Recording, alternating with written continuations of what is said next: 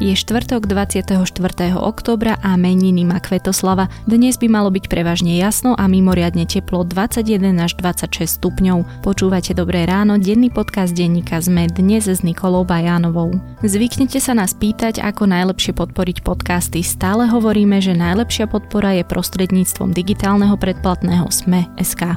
Teraz nás ale môžete podporiť aj kúpou podcastového hrnčeka v ponuke aj s predplatným denníka sme. Choďte na adresu sme.sk SK lomka hrnčeky, kde nájdete celú ponuku, alebo kliknite na odkaz v popise tohto podcastu.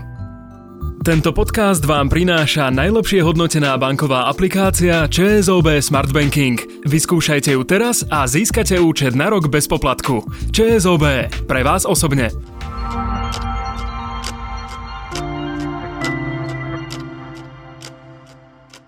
A teraz už krátky prehľad správ.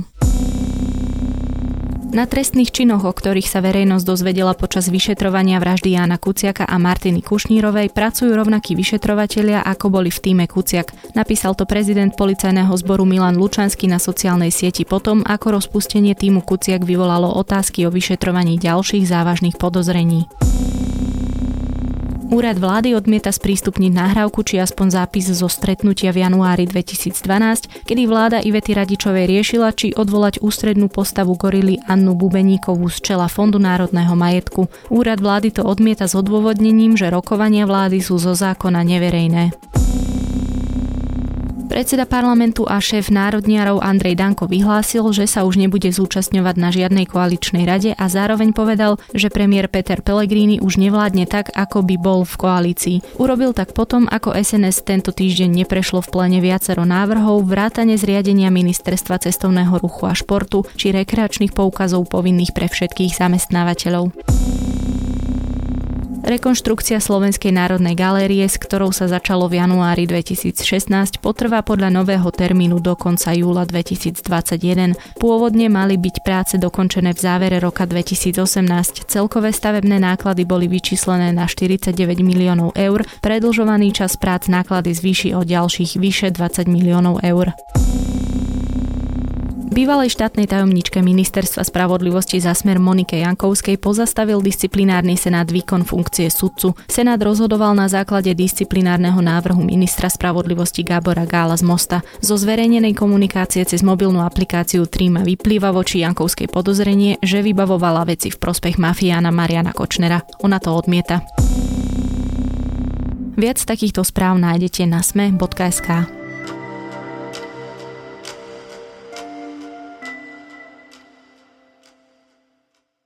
kto bude viceprezidentom finančnej správy, kto vyhrá výberové konanie na post primára v Ružomberskej vojenskej nemocnici, ale aj to, ako bude vyzerať vláda po voľbách v roku 2016. Nielen o týchto veciach si mal Martin Glváč zo Smeru vypisovať s Marianom Kočnerom. 19. júla Martin Glváč píše Marianovi Kočnerovi o tom, že pani šéf-redaktorka, myslené SME, Burčík a Krbatová preháňajú. To sú teda redaktori Burčík aj Krbatová zo SME. Kočner na to odpoveda, že asi najlepšie je nereagovať, i keď viem, že je to ťažké. Alebo rozje tri bodky Burčíkovi hlavu. To píše Kočner Gováčovi, toho času už podpredsedovi parlamentu za smer. O čom všetkom sa mali dohadovať, prečo je Gováč, ktorý sa už okrem iného preslávil aj konverzovaním s Alenou Žužovou, stále pod predsedom parlamentu a znervozňuje už aj svojich kolegov v smere, pýtať sa budem redaktora domácej redakcie denníka ZME Petra Kováča. A vyzývam teda Martina Gováča z tohto miesta, aby Martin Gováč odstúpil do svojej funkcie.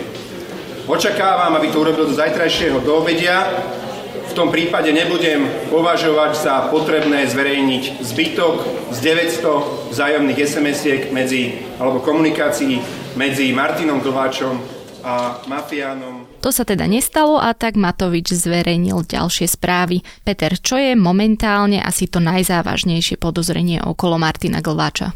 Tých podozrení je viacero, samozrejme stále musíme ešte hovoriť o tom, že ide o údajné prepisy, nemôžeme so 100% istotou hovoriť, že komunikácia je potvrdená, napriek tomu, že teda Martin Glváč nevylúčuje takéto správy, aspoň nie jednoznačne. Takými závažnejšími podozreniami, ktoré máme, je to, že napríklad Dušan Pátek, viceprezident finančnej správy, je dosadený človek, ktorému sa akýmsi spôsobom smer alebo prípadne Martin Glváč chceli odvďačiť za to, že ako šéf daňového úradu prikryl daňové kauzy Ladislava Bašternáka. Zároveň sú tam v tejto chvíli podozrenia, že zástupca riaditeľa SIS je Kočnerovým človekom, ako to napísali v správach, Martin Glvač s Kočnerom. Zároveň tam vidíme akési dohadovanie spoločných stretnutí aj s Františkom Imrecem, šéfom finančnej správy, možno nejaké dohadovanie po voľbách a o tom, ako bude vyzerať v podstate súčasná vláda.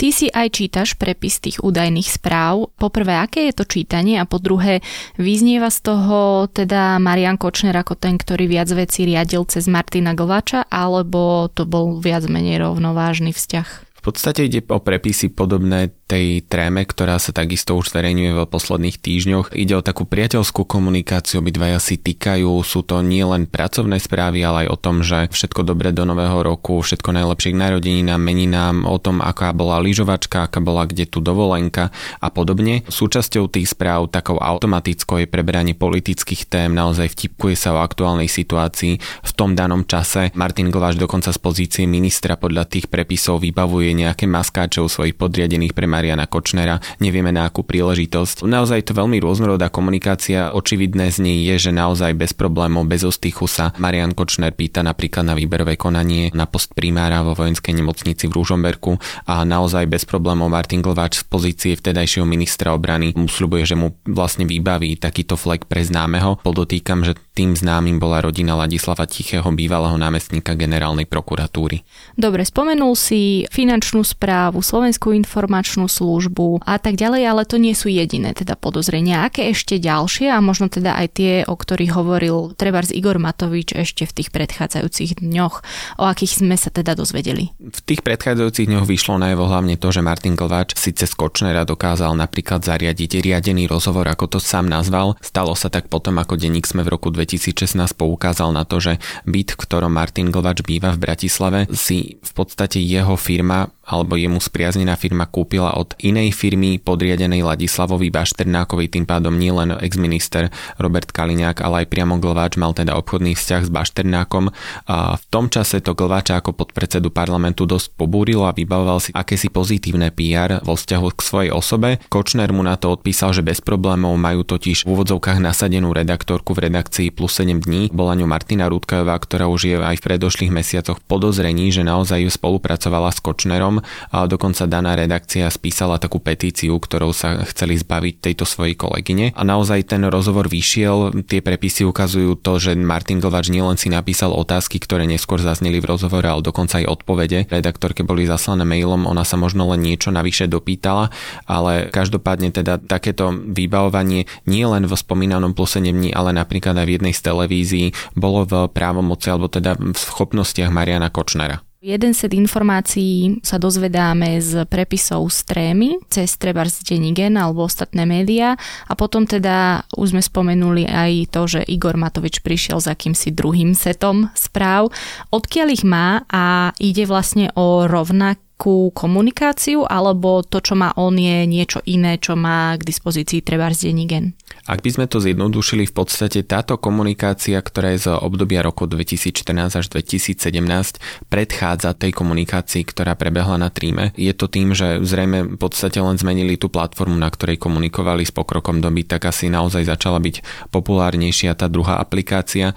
Viac menej je to naozaj len formálny presun tých správ, ide v podstate o to isté. Igor Matovič hovorí, že aj túto komunikáciu, ktorá prebehla na Vibri, má polícia k dispozícii a takisto ju môže vyšetrovať rovnako ako spomínanú trimu. V tomto stave my nevieme povedať, že či polícia sa nejako posunula pri prešetrení spomínaných vecí, či vôbec tam identifikovala nejaký konkrétny trestný čin, mnohé môžu byť naozaj len v rovine možno etických zlyhaní a podobne. Každopádne Igor Matovič nechce povedať svoj konkrétny zdroj, aj keď počas stredajšej tlačovky naznačil, že ide o nejaký zdroj blízky vyšetrovaniu a ide o ľudí, ktorí minimálne spolupracujú s políciou.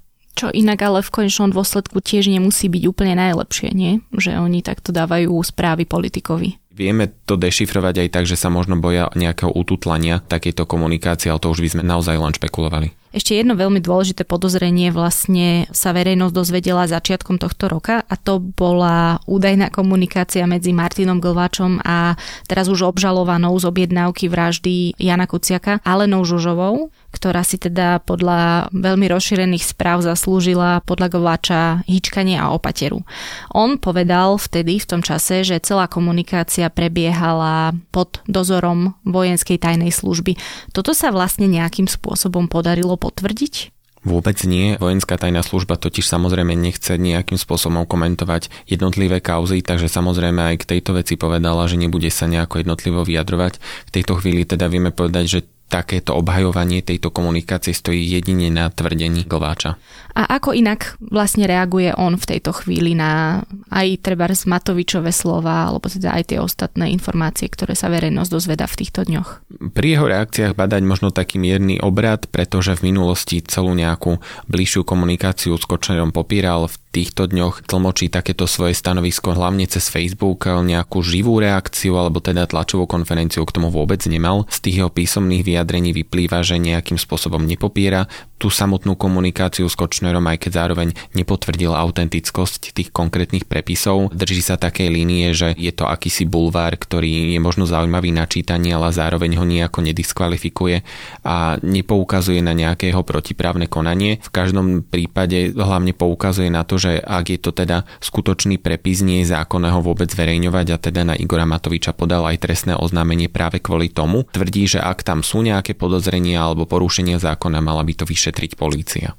A vieme napríklad, že už aj niektorí členovia Smeru, napríklad Richard Draši, povedali, že ich to znepokojuje, ale teda tiež hovoria, že treba najprv všetko prešetriť. Keď niekto urobil chybu, bude vyvodená politická zodpovednosť alebo trestoprávna, ale v tomto prípade by som rád bol, aby sme počuli aj názor podpredsedu Národnej rady, jeho názor klubu, sadneme si k tomu vo vedení strany, ale nechcem vynašať súdy, lebo naozaj pán Matovič pre mňa nie je žiaden stroj. Hej, ale určite ma to nenecháva chladným ani náhodou. Ako vo všeobecnosti ešte by sa dalo povedať, že reaguje smer?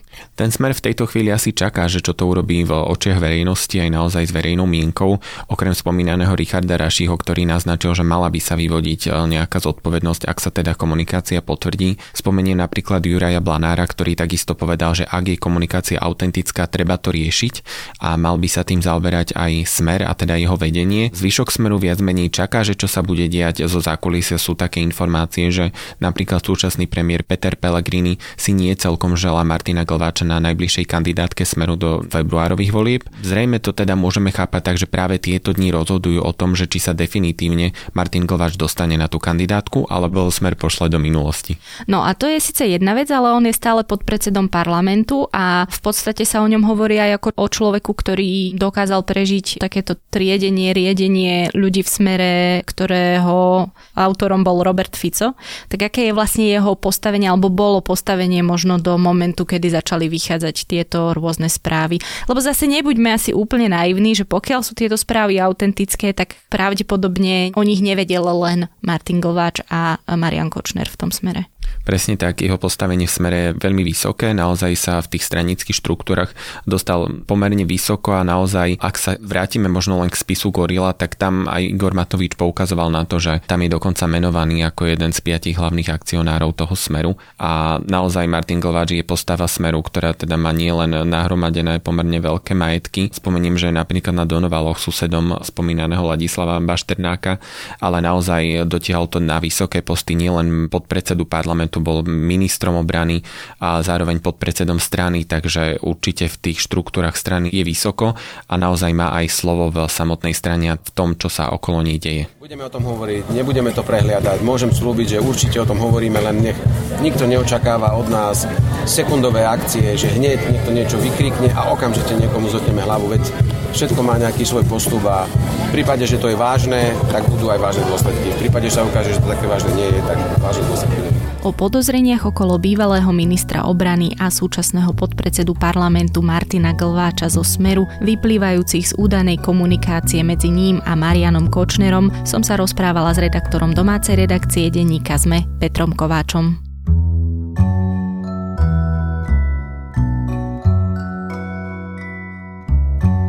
Pretlak informácií vedie často k tomu, že si vytvárame tzv. kognitívne skreslenie. Žijeme v sociálnych bublinách a v nich vnímame veci tak, aby nám potvrdili náš názor. Prípadne dopredu vieme, s ktorým názorom súhlasiť nebudeme. Na svete už niekoľko rokov existujú spoločnosti, ktoré sa tieto bubliny snažia narušiť a to pomerne jednoduchým spôsobom. Po ich stope sa vydal politický reportér Guardianu John Harris a článok o tejto jeho malej výprave mimo vlastnú politickú bublinu je mojim dnešným odporúčaním. Nájdete ho tradične v článku k dnešnej epizóde alebo v podcastovom klube Deníka ZME na Facebooku.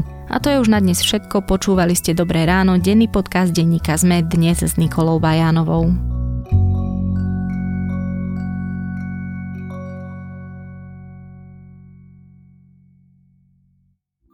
Boli ste s podcastom spokojní? Aj naši klienti s aplikáciou ČSOB Smart Banking. Vyskúšajte aj vy najlepšie hodnotenú bankovú aplikáciu teraz s účtom na rok bez poplatku. ČSOB. Pre vás osobne.